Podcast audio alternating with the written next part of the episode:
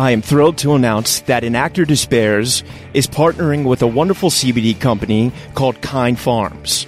Everyone out there has heard of CBD. I started taking it a few years ago when I first started getting sober and to help with my anxiety. Sadly, as one can do, I was overtraining in the gym, and a friend recommended a topical and a tincture to help with the pain. I tried it, it was okay. However, recently, I was introduced to a product that has really changed my life. Not only has it helped me with anxiety, but I am stronger than I have ever been. I'm able to carry out lifts my body used to prevent me from doing. Kind Pharm products have single handedly changed my life athletically and personally. They utilize 100% local licensed farmers, organic cultivation, and CO2 extraction for superior CBD. Kind Pharms is turning CBD to a kind alternative to pharmaceuticals. Let's transform Tobacco Row into Hemp Row. If you want to get involved, please reach out. Together, we can make a difference. You can use my code RYAN10 for 10% off. You can find them on Instagram at Kind Pharms Inc all one word. That's K I N D P H A R M S I N C, and their website is kindpharmsinc.com. Once again, my code for 10% off is Ryan10. And now, let's get started with today's show. Welcome to An Actor Despairs. I'm your host, Ryan Perez.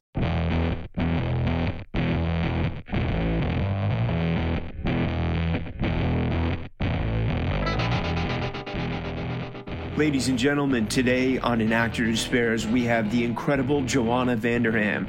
She's one of the best talents I've seen, and she's doing incredible work. You know her from Warrior, The Runaway, and so many other amazing projects. She's got such an amazing energy, and actually went to drama school, booked work, had to leave, and came back. And she does a lot of theater. She's so wonderful. I'm so grateful to have her on there was a little bit connectivity issues with our Wi-Fi because she was in another country. So I apologize about the connectivity issues, but I promise you it does not take away from the podcast. Here it is, guys. Joanna Vanderham, welcome to An Actor Despairs. How are you doing? Hi, I am great.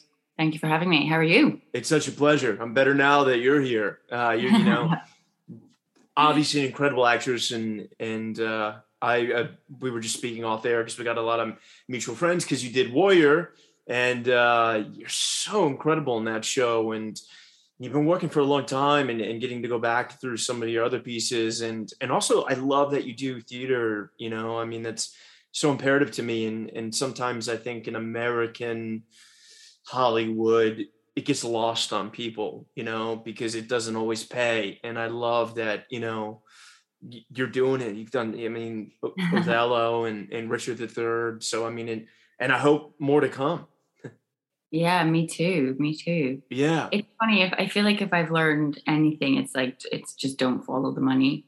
Yeah, I know. Always have the most kind of creative, constructive experiences when that doesn't, when the money isn't even a factor. Yeah. Isn't that so true? You know, and I'm, I think, it also ends up with a life that's not fulfilled because you're doing things for a paycheck and not because of like a creative chemistry.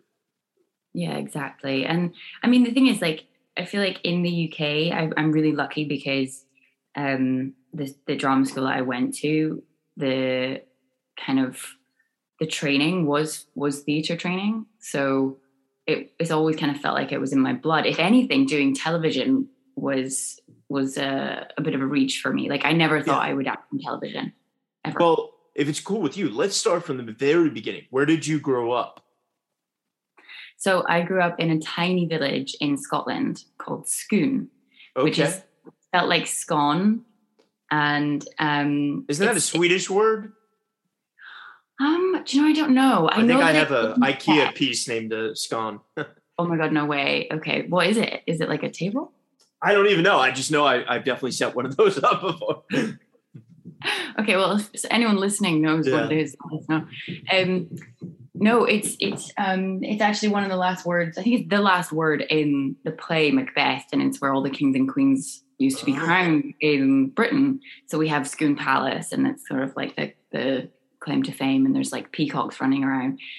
But it was a very idyllic childhood. Like you know, the the farmers' fields backed onto my house and so like we would always go climbing on hay bales, me and my brother, and like there are these infamous bugs in Scotland called midges. I don't know if you've heard of them. They're like oh, tell me. Okay, so like they sort of swarm, but because they're tiny, they're like not that gross. They're just kind of annoying, and um, they, they'll be like in big clouds. And it's a sort of rite of passage if you grow up in the countryside in Scotland that you just like get used to them. And so like we would have like competitions like running through clouds of midges. Um, and so now I'm like totally immune. Whereas if people come to Scotland, they're like being being bitten and like covered in this like in these bites, but I don't feel it. And and tell me, were your parents artists? Like, how did this whole thing happen for you?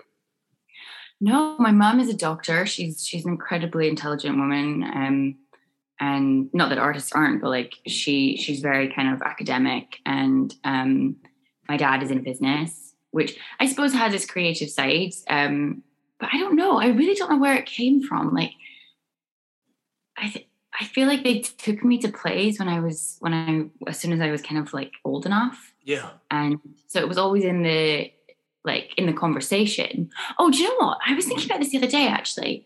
So I had I had these two best friends when I was in primary school. So I was probably like six or seven. And they couldn't come around to my house to play because they were going to drama club. And so I was like, well, I want to go to drama club.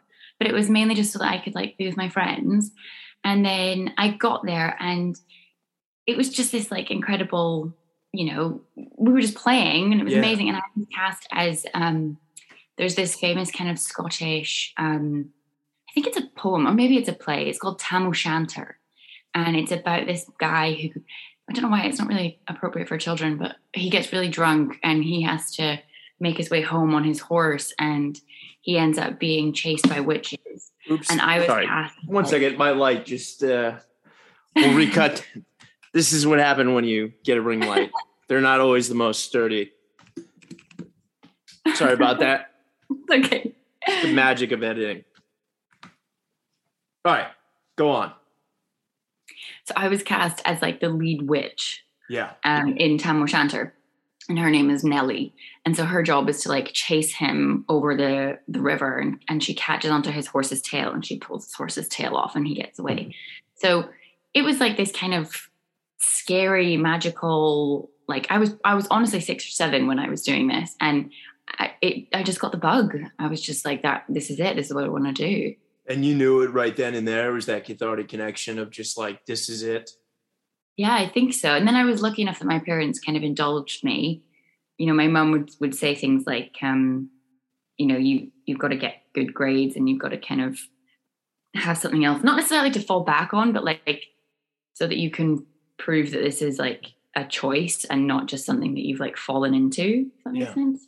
Totally. Um, but yeah, I mean, when it came to like choosing choosing a career, I feel like my, my family kind of just always knew that this is what I was going to do. And were you aware of the like vast UK history of theater? Like, is that something you know you get taught at a young age, and you're reading Shakespeare and things like that, or you know? Yeah, I mean, Yeah. yeah. Well, we were taught um, in Scotland. We we did Robert Burns poems, so he's like a kind of famous Scottish poet, and um, every year we'd have to get up and recite our poem, and everyone in the class had to do it. And so I think that gave me a sense of like understanding language because it's it's archaic, like it's not it's it's sort of very much in like Scots dialect. Yeah. Um, and then yeah, and then we went, you know, being taught Shakespeare in school is like very, very standard. Um, and so I did just have like a natural understanding of of his text. And that's not to say that I don't like mine it more when I'm in rehearsal. yeah. like, you know, I it, it wasn't super alien to me, which was which was um I think meant that when I was asked to audition for those kind of roles, it was just exciting. It wasn't really daunting. And I, I've always been curious. Do they teach you iambic at a young age, or do you not get into that till like you go to drama school or classes proper? Yeah, I mean, we were taught because you were taught it almost more from like an English literary point of view. So you're analyzing how many syllables are in the line because that gives you a sense of of whether. So basically, like if it's eleven or nine syllables rather than Yeah. 10. What is that? like the effeminate ending? Yeah. Yeah, and it sort of Yeah. suggests how you're supposed to feel about it. So if it's like 10 syllables and lots of lines that all have 10 syllables in a row, it's very calm, it's very reassuring. The audience feels like they know what's coming next. Whereas if you have lines that are shorter or longer, it it's it's harder for them to kind of feel comfortable, feel at ease. And so you're using it as a tool. Um, and so yeah, that was all analyzed like as part of like our English literary course. That's so beautiful. And I'm, I'm curious, you know, because now obviously we live in such a content saturated time. What were you watching as a kid? Um, okay, so this is like really weird. But like I remember I was watching like Frasier and Oh, so it was like American classics. yeah. I mean, I had like Paramount, like is that still a network? it, it actually is now. Yeah, they took over CBS. It's called Paramount TV, And I yeah, but it's a was new network. It didn't. It used to be called. new. Well, maybe yeah. it was a British network or something. I feel like it was on a channel called Paramount. And I would watch that. And I would watch like Tia and Tamera and Moesha and um uh my wife and kids. Like I would Wow. watch like American shows. And yeah, I didn't really get like British stuff. Like people nowadays, will be like, as in, like, I didn't really get the the humor of it. Yeah, Um, so people will be like, if you watch Only Fools and Horses?" And I'm like, "I don't know what that is. Like, who are you?" that's amazing. And I'm curious. Then, you know, as your parents in like encouraged you, there in the UK, there tend to be a lot of really great youth theater troops. Is that something you sought out?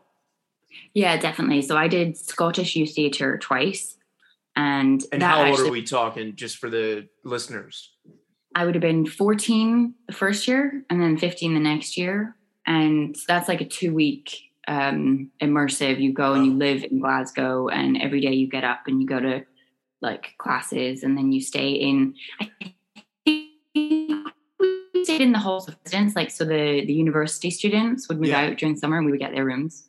Um, and my mum was like, "You just come back with this like broad Glaswegian accent. Like within a couple of hours, I would just like be mimicking the Glaswegian accent, and um, so she was just like, "Am I going to really send you back again for another year?" But I loved it. I thought it was great. And then when I was 16, I did National Youth Theatre, and that was in London, and Yeah. we got to go and um, work with practitioners in the Laban studio, which is all based on kind of like your your principles of movement. And I've I've kind of forgotten it, but um, it's it was like a like the different types of movement and how they all can kind of interconnect, and that was that was really fun, really really fun. So beautiful. And well, how old were you when you moved to London to do the National Theatre?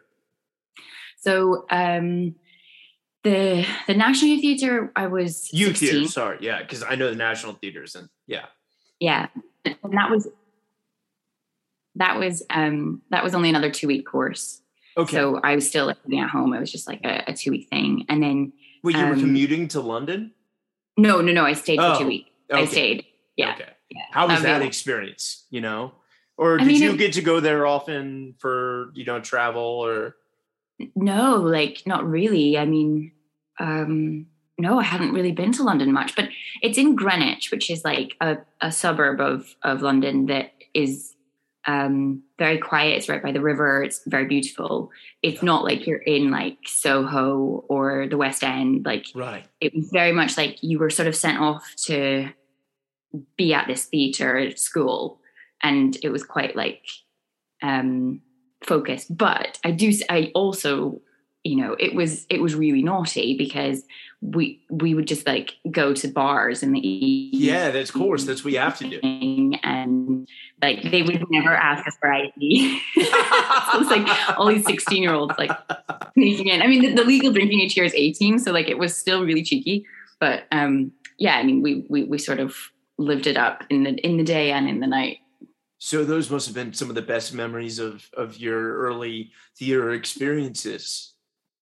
Yeah, I mean, I think it was like the beginning of feeling like I'm gonna have a community. I'm gonna have like a family with this Yeah. these kind of people. Like one of the people that I met um, there is still my best friend. We then ended up going to the same drama school together, and um, I was best like a bridesmaid at her wedding. Like Wow. you know, real real kind of connections were formed. Also, Ed Sheeran was there at the same time, and he wrote a song about me.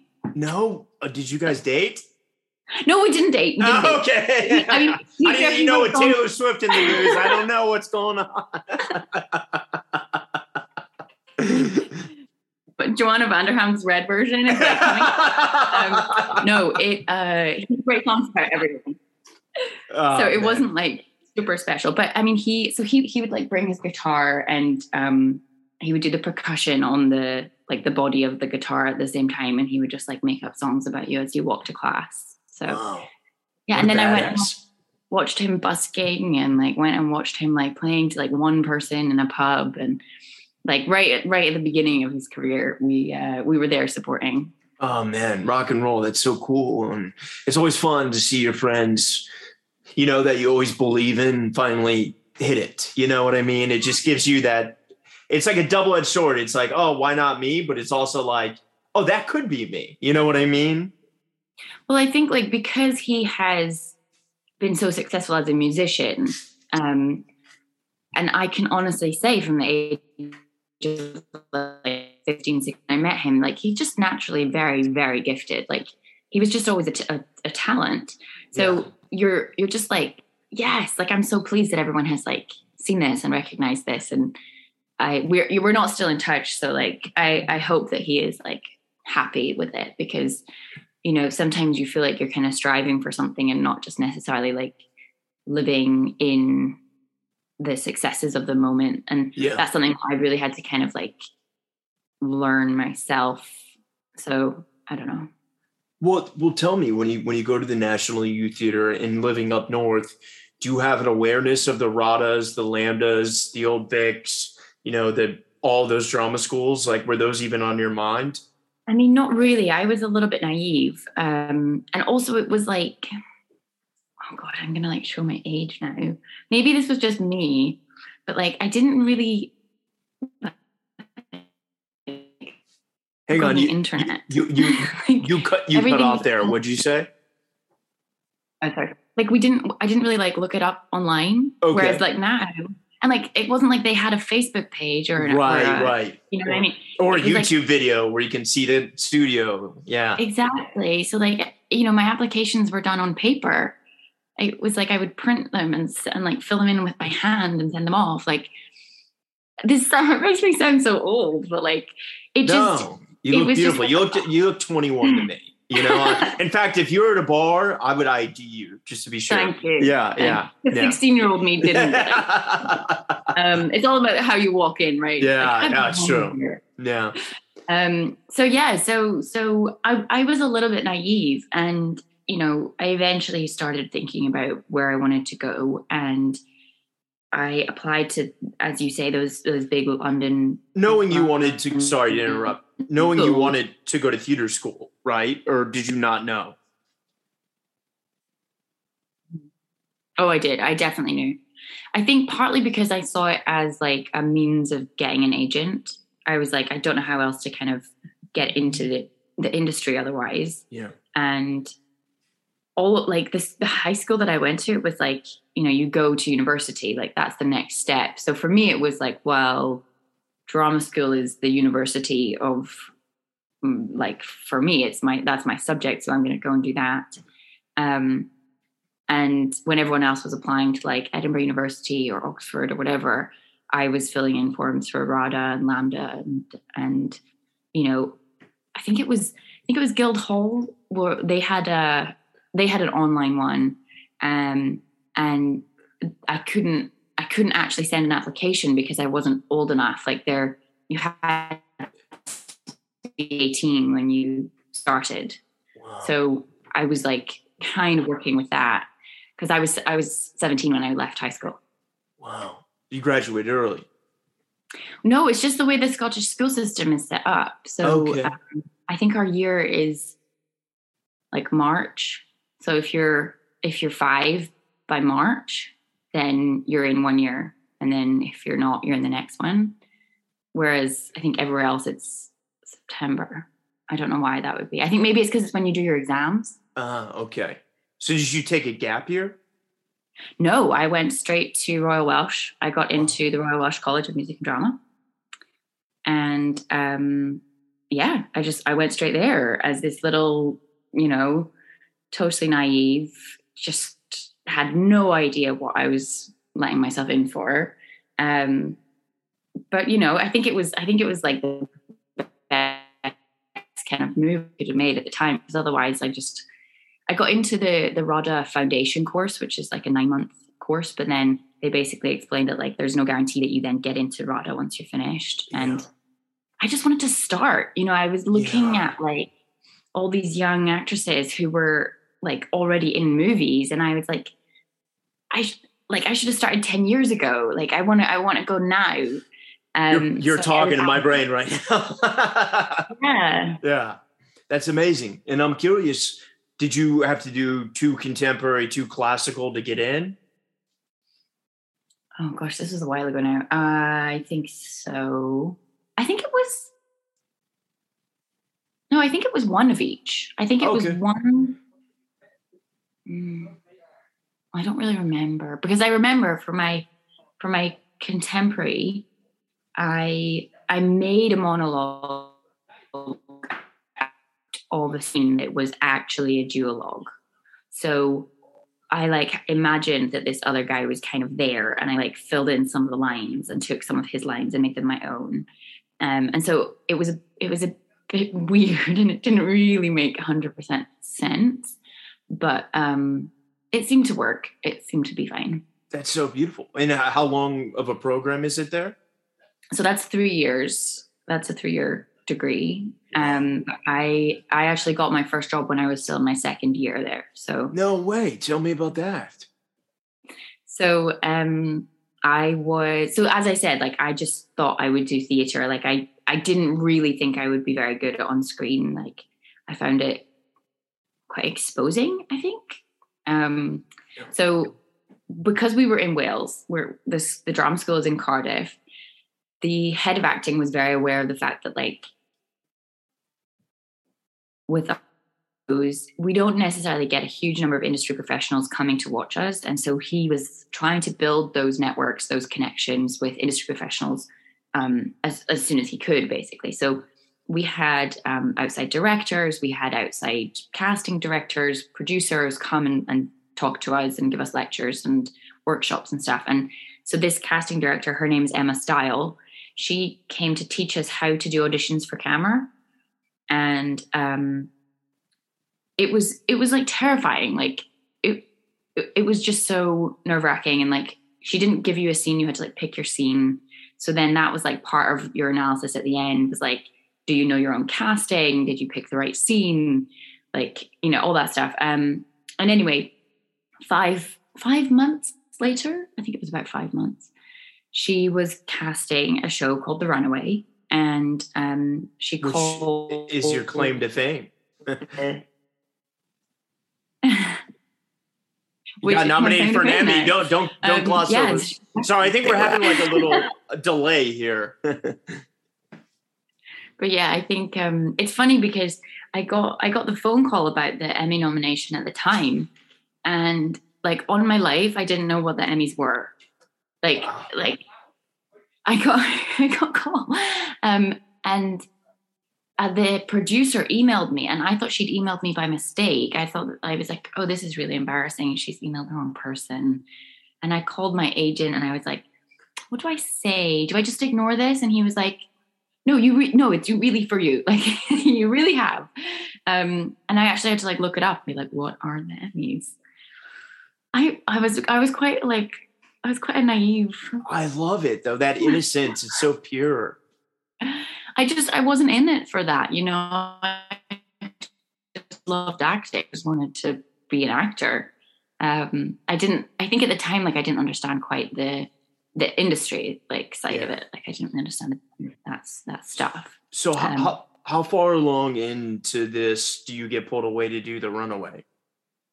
So this was this was April of second year. So one year and one term. Wow. And how were the the professors because at NYU it was very like you're here to learn, you can't work, you can't go on auditions, blah blah blah. Like how how was the energy there when you know? Yeah, it's interesting you should say that because I've heard that and and I I understand. I think they've said to me in the past like that their thought process was like if this person who has such a standing in the industry thinks you should go and audition, then then you might as well audition. And they um, the voice department helped me with the accent because obviously it's a 1970s Cockney London, yeah. and uh, the head of acting rehearsed the scenes with me before I left. Which like that kind of one-on-one attention at drama school is also like so rare. So I was just yeah, like, yeah, oh man, you know my name. Like it was that that was enough. And then I, I got the job, and they were they were amazing. You know, they they said they you know all the the producers and the director and everyone at Company Pictures, everyone at Sky, you know, they've said that you're good enough. So, you know, go and do it. They they set me up with um a bunch of agents. They they called them and they explained what happened and they arranged all these meetings and they were amazing. They didn't stand in, in my way in at all. At all.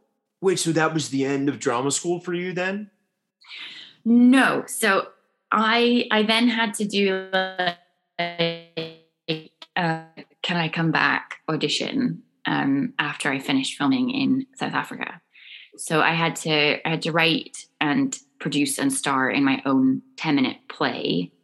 And it was like also like off like off time. So I basically had to like rope in people who just happened to be in Wales in the summer. And like also I hadn't been there.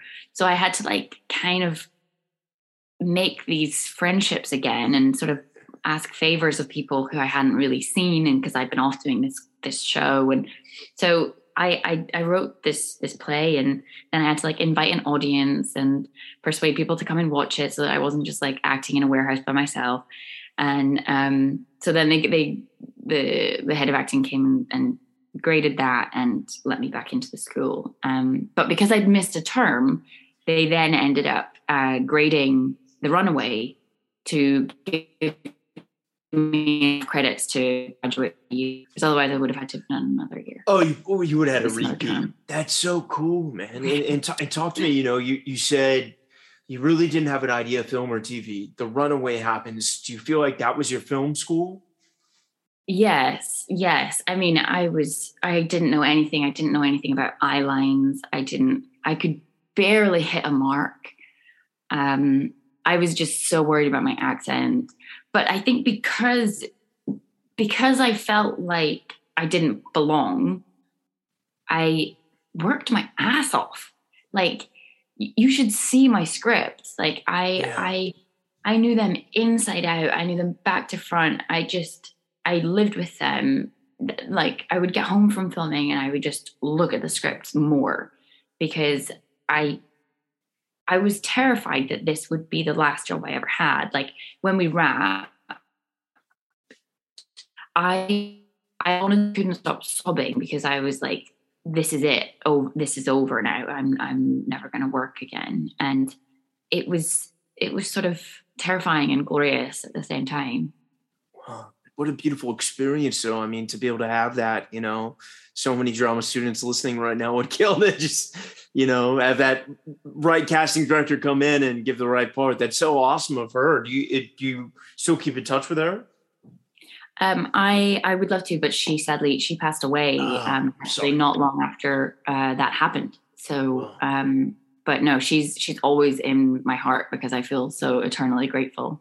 Well, if if you don't mind me asking, you know, uh, a lot of actors kind of would have been like, all right, well, I'm working, so I don't need to go back to school.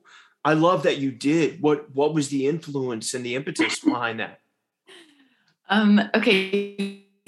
So the, so the answer is that Alan Cumming advised me to go back to school. I, you know, he was like, you should finish your training because the final year of drama school, that's when you do plays. You do five plays back to back. And that is invaluable and you probably will never get that again in your career.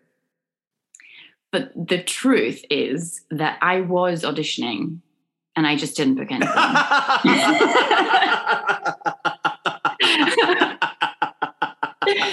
I love it. Thank you for sharing that. That's so beautiful. And I imagine though you I mean the runaway was a huge hit. Did you have some offers coming your way or you know Yeah, yeah. I mean then it was a sort of um I I book I got what Maisie knew off the back of the runaway. They they didn't ask me to audition. They just um wanted to have a call. Um again it was like back in the day before like digital like in An- analog to digital. Yeah. and the only people I'd ever yeah, and like the only people that I had ever spoken to on Skype was like my mom and my dad. So when the directors for what Maisie knew when they when they Skyped me, I was like picking up the camera and being like, "This is my room, and this is what um, this is my view, and this is what you can see." And they were just like, "Why are you doing this?" So that was it. Obviously, didn't didn't you know mess it up too badly but yeah i was again i was like totally totally green and the reason we you know we spoke about the character and we talked about the fact that like i i didn't interpret her as being vindictive or malicious in any way. I i sort of said you know i i feel like she's caught up in something that's much bigger than her and that ultimately like she just loves maisie. She just loves the little girl. And I think that was what they responded to. Like I, I to them when I got the job, and they were saying like a couple of the people who read for it um, wanted to play that slightly more calculated um, version of her, and that they they just responded to to my take on it. So uh, yeah, so that was off the runaway, and then. And then I'm sure I'm sure other stuff comes up, but you but you sort of stop stop asking because you know, you you don't necessarily want to be that person on set who's like, "Why am I here?" How is it working with Alexander Skarsgård? That must have been a dream come true. Yeah, he is. um He's very very sweet. I mean, at the time, so again, I was, I was, I think I was nine, 19, just turning 20. So I couldn't drink in in America. I, all my stories seem to come back to drinking booze. I promise I'm not like addicted to alcohol. Um, but like it was like I was aware that I couldn't go to a bar with him. I couldn't be like, "Hey, do you want to grab a drink after we finish filming?" Um, even though in Scotland we like we definitely could have. So that was a little bit strange. So I think he sort of thought of me as like a child, um, which which I suppose like legally in America you aren't really an adult till you're 21. So he was very respectful because I think to him I was I was a small child.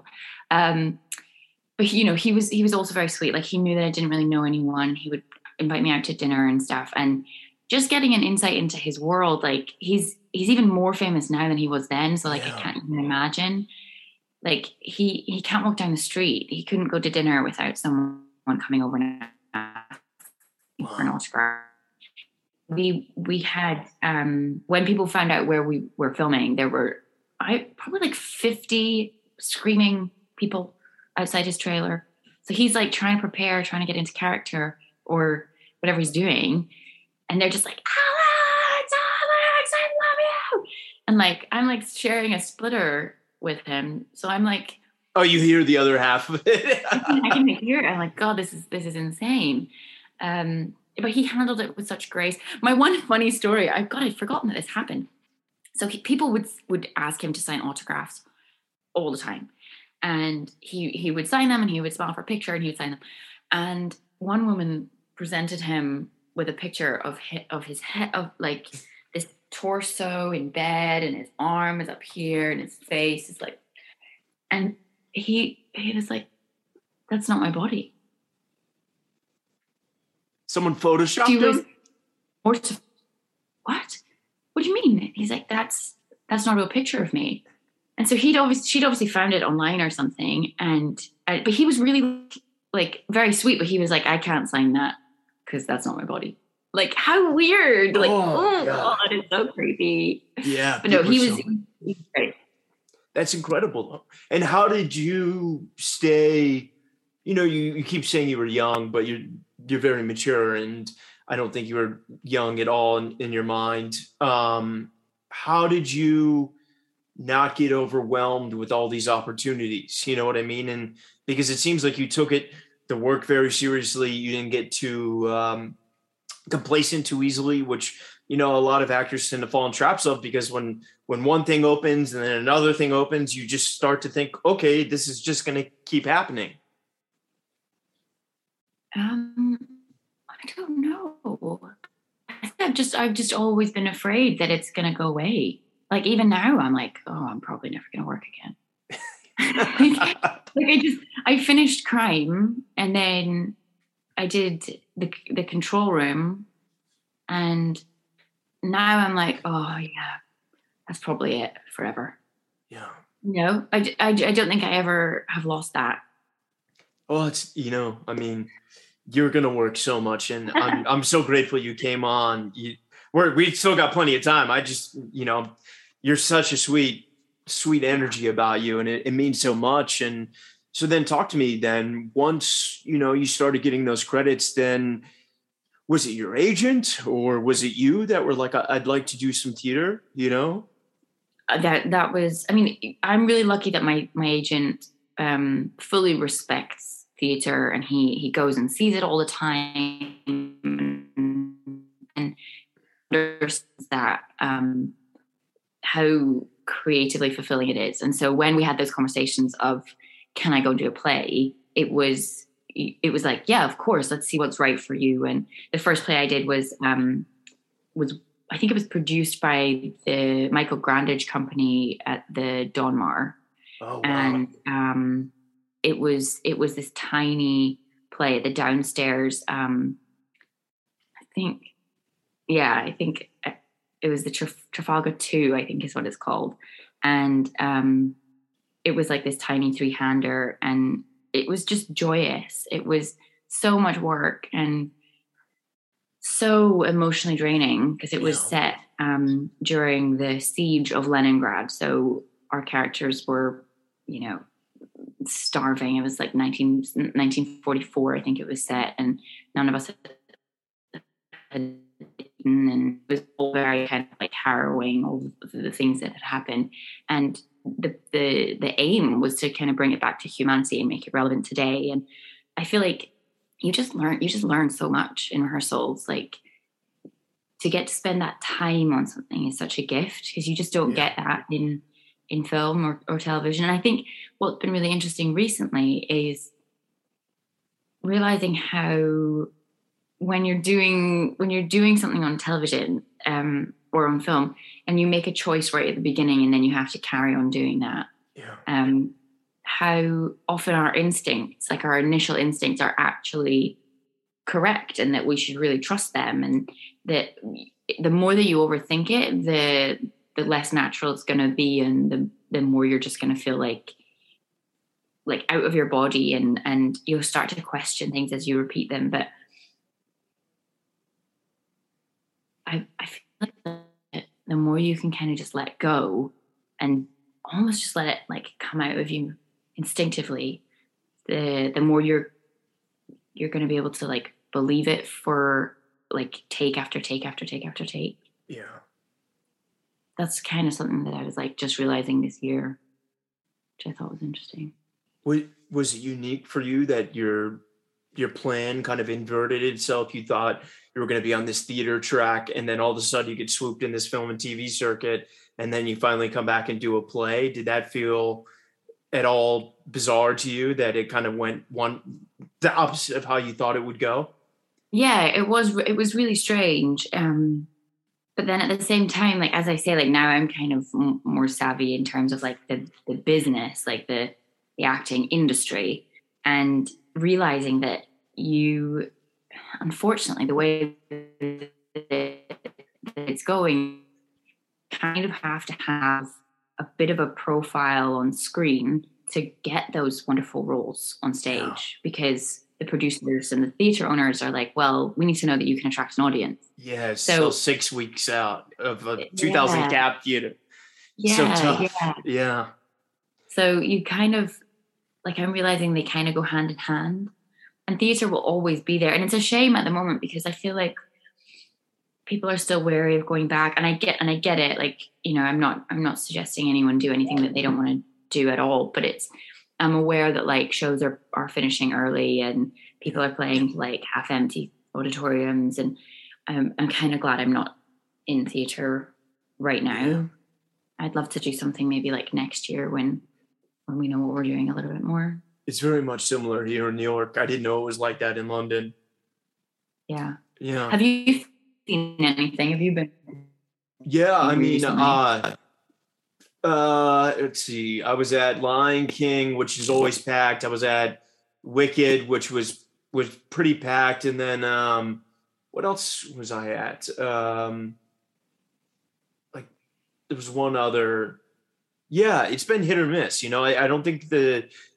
I hate to say it, but I think come January first, which is when uh, like this federal loan forgiveness to bring back American theater expires, and I don't think any of the straight plays are going to make it.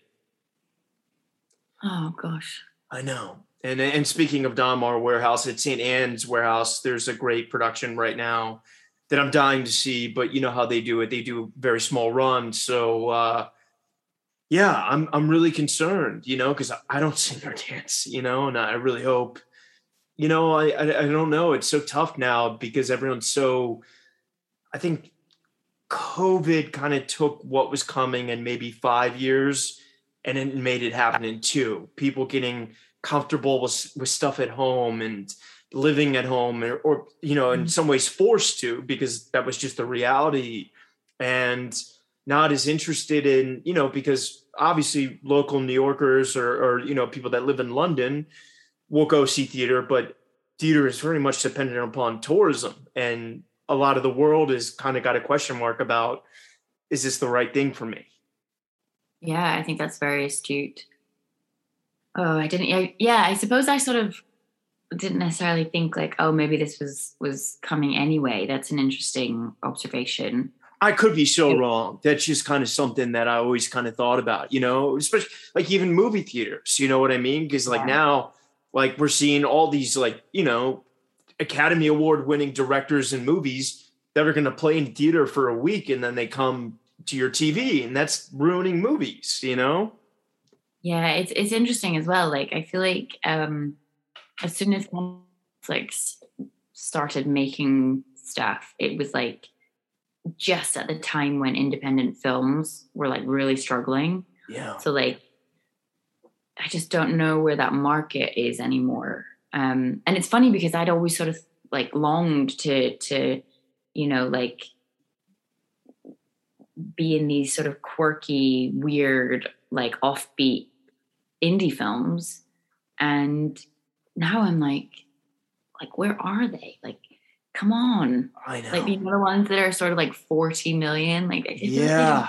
they don't they don't make them. them anymore because it's it Batman 17 will make a billion dollars, but that that one will not, you know, and But it's a shame because it's like audiences go to what's on, and it's like if you if you give more choice, like I don't know, I honestly don't know that many people who are like, I love superhero movies. They're just like, I want to go to the cinema, and that's what's on. yeah. You know?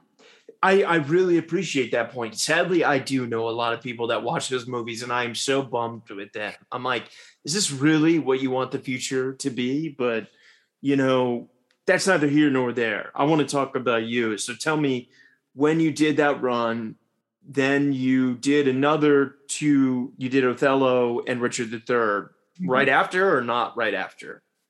Um, not right after. There were a few years in between those. Um, Were you getting American auditions at this point? yeah so i had i had american representation pretty early on um but i never had a visa and it was always slightly like and, and things and i was i was just sort of a, a, a bit um i don't know I, I i I think i sort of didn't really realize what was happening like doing these meetings and getting to meet these casting people and Yeah. going to the studios and stuff. And also, like, I didn't really. So, like, basically, you're doing these meetings because these people want to figure out who you are, and they want to then, you you know, if they've got a, a hole in their movie, they're like, "Ah, oh, you're the fit. You go in there. That's Yeah. great." And I didn't really know who I was, so I, Nobody does. I wasn't. I I'm 31. I still don't. I'm still figuring it out. but I mean, I suppose, yeah, I, I, I don't know. I feel like I didn't necessarily like fit in a box for for anyone. Um, so it was tricky to sort of be like, you know, I don't, I don't know. That's what I've sort of thought about myself is that I don't think I was particularly, um, maybe I wasn't like engaging enough, or maybe I didn't like. no, Uh, you're in your head. You're so charming, dude. You're you're you're a superstar. Don't even throw those thoughts out of your head. to be fair, like you've you've met me like ten years later, so like yeah. I. I I was going in there and being like, I don't know, and they'd be like, what kind of roles do you want to play? And I'd be like, I don't know. Whereas now you ask me what kind of roles I play, and I have a, a list as long as my arm, and I'm and Yeah. I'm writing them and I'm producing them, and it's like I am. I feel like I'm a slightly you know more settled person, and I. It's not that I wish I could go back, but I wish I could like kind of be seen again by by those people because I feel like I want another go, want another like Have you not bumped into any of them in meetings or audition since?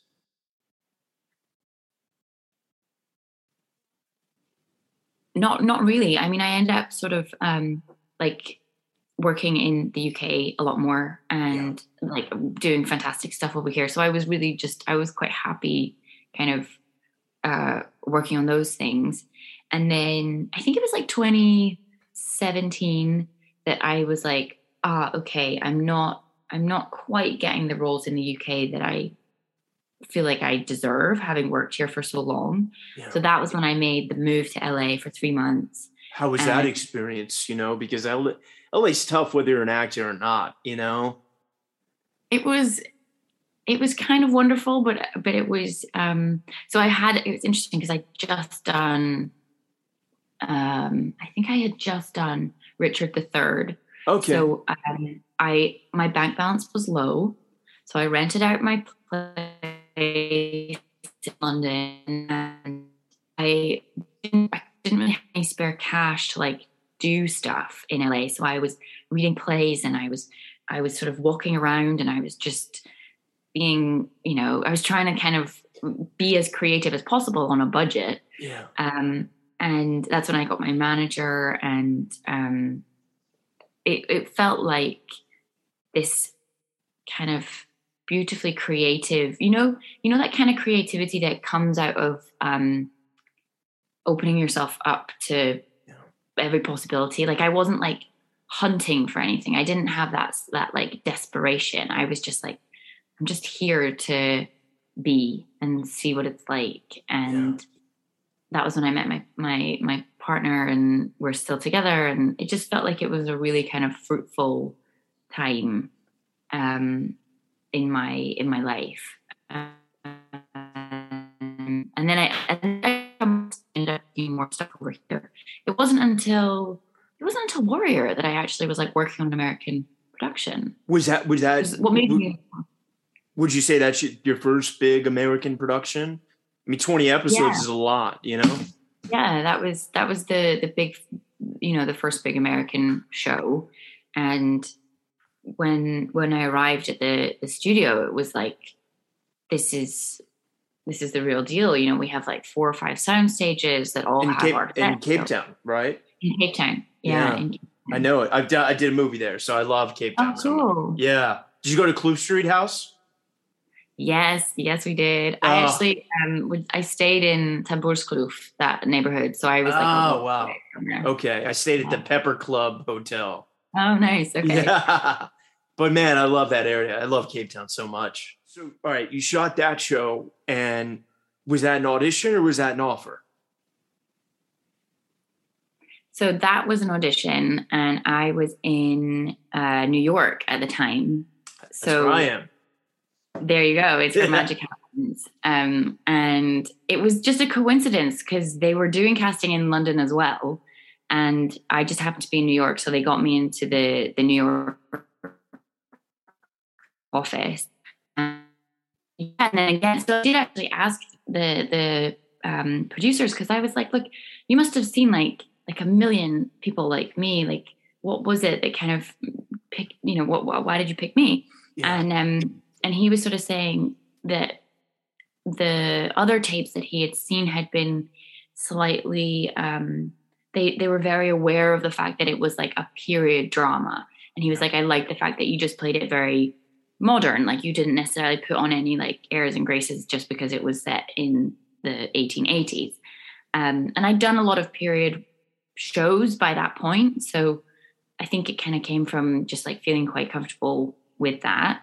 Um, but yeah i think i wonder if like all the people in london were like maybe that was a note that they were given but I don't know. Maybe it was totally serendipitous that I just, just happened to be with a different casting director. Well, you're you're incredible in that show. There's no other uh-huh. actress yeah. in the world I could imagine playing that part. You know, I mean, you're just so badass, and and you know, I mean, it's just like every, you know, everyone's talking about developing strong female characters, like like that.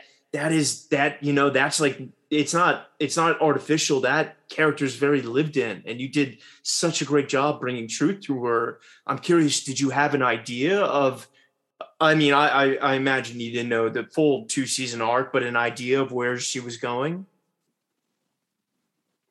Thank you. That is so sweet and kind. Um it's it's funny because i feel like um you know, Jonathan Tropper, the show creator, sort of, I think he always wanted her to to be that badass, and um, he he knew the parameters that he was working with because of the you know, the, the, the that it was set in. So he definitely knew. Basically, he was like, "What's the worst thing I can do to this character?" And that's what happens at the end of season two. So I think he knew that that's where she was going to end up. But like I didn't know, and I was like, I was like, guys, what have I done to you? like, I was with it. it's like I thought I'd been really nice. Um, so no, I mean, I, I I knew that that she um, and Assam had that. Uh, they met each other as partners, and yeah. that was always really interesting to me. They met each other as equals, and that the fact that she sees him as an equal um, is makes her modern for her time, and the fact that he sees her as his equal makes him modern for his time. That's so. I never so, thought of that reverse angle. That's so true. Yeah, so it's it's been um it was just like working with with Koji on those scenes. Like we would get together and rehearse, and um, kind of watch and direct, and we would work together. It was it was a kind of really collaborative um, we all wanted it to be brilliant. So we put in those extra hours like off camera. We would get together at weekends and, oh, and like shows. And, and and working on like the beautiful Cape Town studios and building a backlot. I mean, did that must have just done so much work for you because you're you're living in this this world's created for you. You know, the production design is just incredible. Yeah, it's absolutely stunning, especially like the the Chinatown streets, like the fact that they had all these cobbled streets and all the market stalls, and it just it was so vibrant and so full of life. I actually um walking there's like a rescue dog dog rescue thing that I was doing. I was walking one of the dogs, and it was like sniffing around, like looking for bits of food, and I was like, "Dude, it's all fake. You're not gonna get anything." Poor dog. Oh man, that's so funny. And I'm I'm curious, you know because Cinemax ultimately did end its content. And when season two, you know, happens and, and the crazy ending that does happen, you know, in the in the pandemic, all of a sudden HBO Max develops and it it becomes available on a network for the world. And that did that change your life at all? All of a sudden, all these new eyeballs getting to see it. I mean, I I I hope so. I think it's funny because you know you you you sort of think like, oh, maybe there's just going to be this one life changing moment, and actually, like again, this is something I'm realizing is that it's it's this kind of build. It's this slow, like everything adds up. You don't know what someone's seen. You don't know what they're interested in. Um, the fact that like Warrior can be seen by more people is actually just it just fills me with joy because I know how much heart and soul all the cast and the crew put into it. And I just think it's such a brilliant production. I just like, even if it doesn't book me any more jobs, I just feel like it's a show that needs to be seen, especially with all the Yeah. anti-Asian hate that had been going on. And it, it Oh, I just feel like it's really important to show these characters in a way that is like fucking badass and really nuanced and they're not cliches and it's yeah. you know it i just think it's it's it needs to be part of the conversation and we need more shows like that. And so the fact that it is getting a season three and more people can watch it it's it's like the the tiniest thing that an actor can do to try and possibly have a comment on on society and and the culture that we live in. And that's why we tell stories. It's Yeah. like we we we literally have a society because you, you're supposed to learn how to live how which berries to eat which which not to eat how to treat other human beings. Do you know what I mean? we've been telling these stories since we could vocalize and i think there's just something really important about it. I feel like that's like when we were talking off air earlier about like not following the money what i've realized is like i want to follow the stories. Like i really all of the projects that I do, they have they're kind of important to me. Like I feel like they're they have they make a, a comment on society that I I feel like needs to be discussed. Yeah. And uh, um, that actually leads me into my next question, which is so amazing. Uh, thank you for that. Is like, what do you want to do now? I mean, you you had this incredible show that you knock out of the park. You're beautiful. You know, you're so grounded and intelligent. You got you know, there's so many things uh, I know you could do, but like, what do you want to do? Thank you. I am blushing. I'm kind of glad this is just a podcast because I have gone pink. Um, but I really Right. So, do you want to start your own production company? it's it's a little uh, far off right now to, to start my own company. I think um, there are so many people out there who have so much experience and and knowledge in the the way of the, getting things produced that I just I want to learn and I want to make the right connections and basically um, I have I have a lot of ideas of what kind of stuff I want to make. So what I'm working on at the moment is getting those ideas to the right writers, having having them get excited about it, and then collaborating on putting a package together, and then we take that to a pre-existing production company, and they, with all of their contacts and their wealth of experience, can make the show and then sell it to you know the big bad boys. And that way I kind of get to have my fingers in lots of different pies at the same time Yeah. rather than like having a I mean I don't know maybe I'll have my own production company eventually I think they never say never but right Hey, now call call me when you do. but I that's, will. That's so amazing, and and I'm curious. You know, with that, do you think? You know, I mean, obviously, whatever comes comes. But would you be open to moving back to the states? You know, if things really start to take off here, or do you want to focus your time in the UK? Like, what you know, and also like, what do you? You have two shows coming out in the UK, right? That will get a dual release here eventually. I I have a very special place in my heart for New York. And I'm not just saying that. But if I could live in New York at some point in the future, I think I would be really, really happy. So I I definitely am kind of like manifesting that in some way. But I think like, you know, you go where you go where the work is. Like for we've both been to Cape Town, for example, but Yeah. um I think I think if if America wants me, then then I wouldn't say no. Um, I feel really settled and happy in London. Like just just moved out and you know, all my friends live within like a mile of me, and I have my my community and my network here. But at the same time, like if you know if I got to make something incredible stateside, like absolutely, absolutely, I would move. Um, but yeah, I do. I have two shows coming out, which is really exciting. So the first one is called Crime. It is a detective drama written by Irvine Welsh, who is like a Scottish icon, obviously of Trainspotting and Filth and so many other um, incredible novels that maybe haven't been adapted yet. And this is um, an adaptation of his novel, but it's like it's like a prequel. So Okay. the event the events of the novel like happen after the events in the TV series. So it's new content from Irvine Welsh, which is really it's never been seen before and it's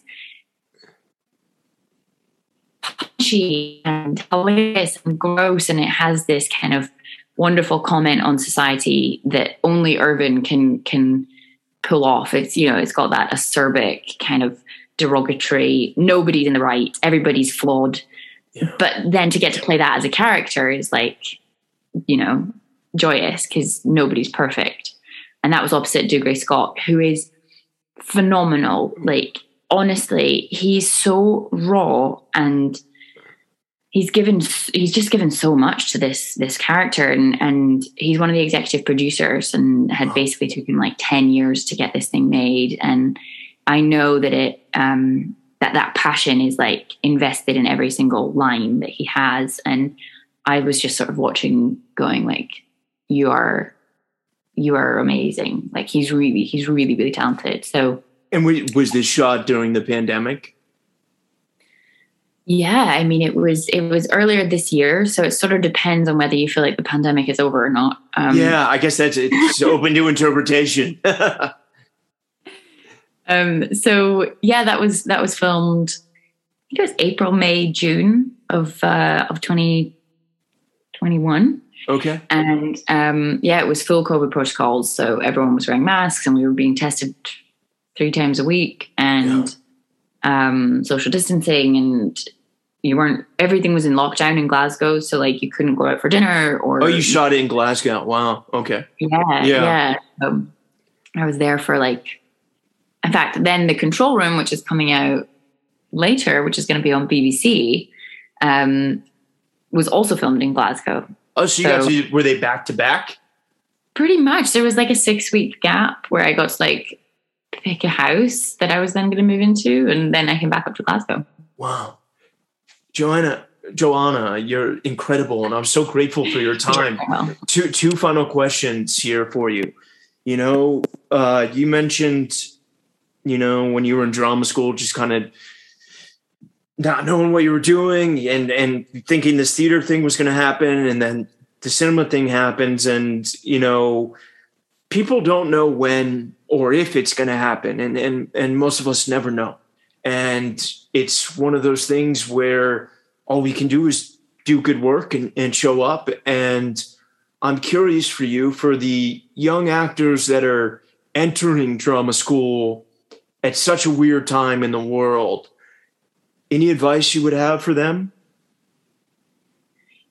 yeah, I think I think the the number one piece of advice that I would have for you is believe in yourself and your own talent because I if I think back to jobs that I've booked, it's it, the ones that I I knew I could get.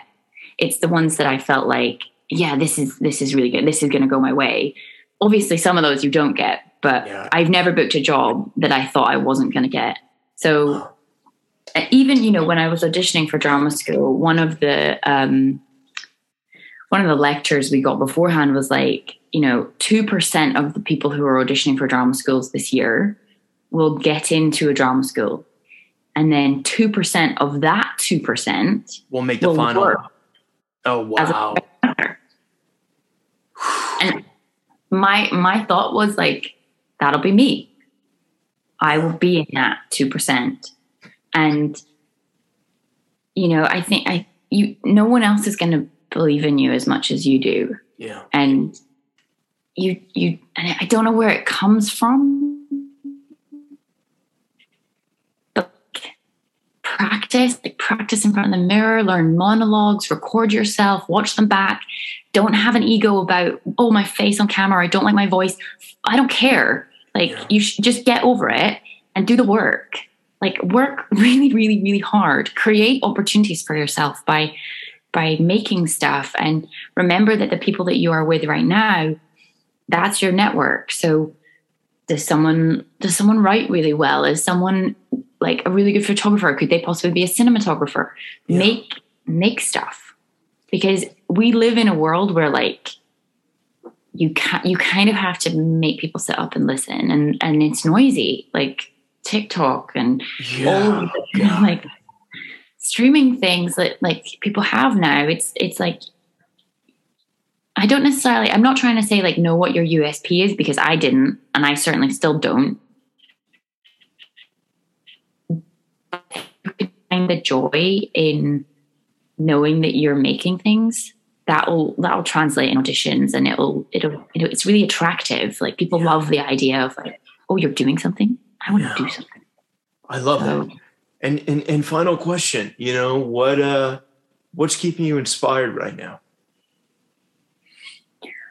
oh so much stuff i just still love telly and i love theater i went and saw macbeth last week and i was just blown away by the performance. The Denzel Washington one or on stage?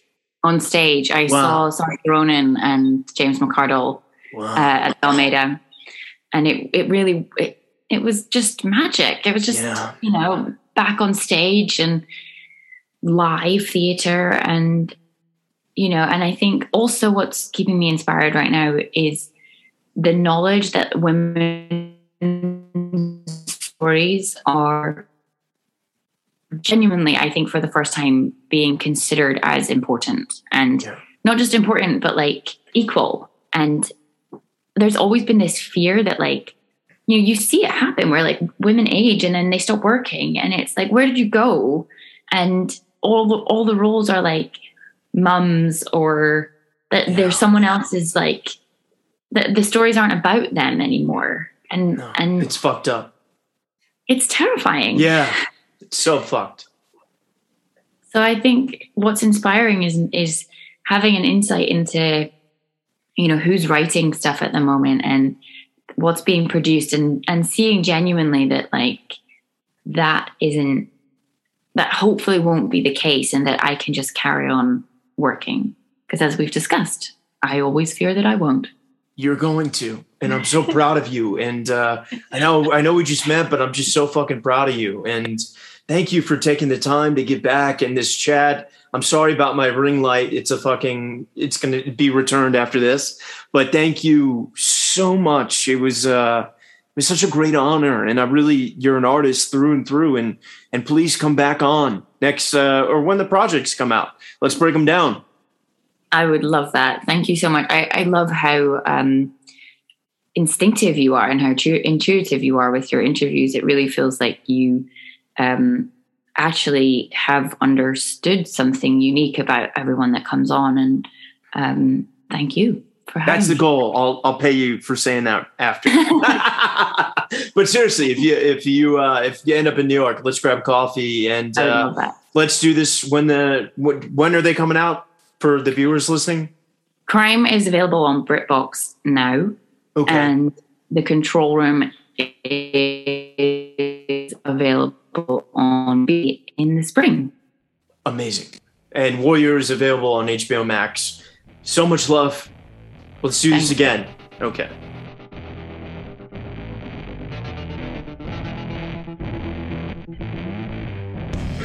If you like the show, rate, review, and subscribe wherever you listen to podcasts. Thank you for listening.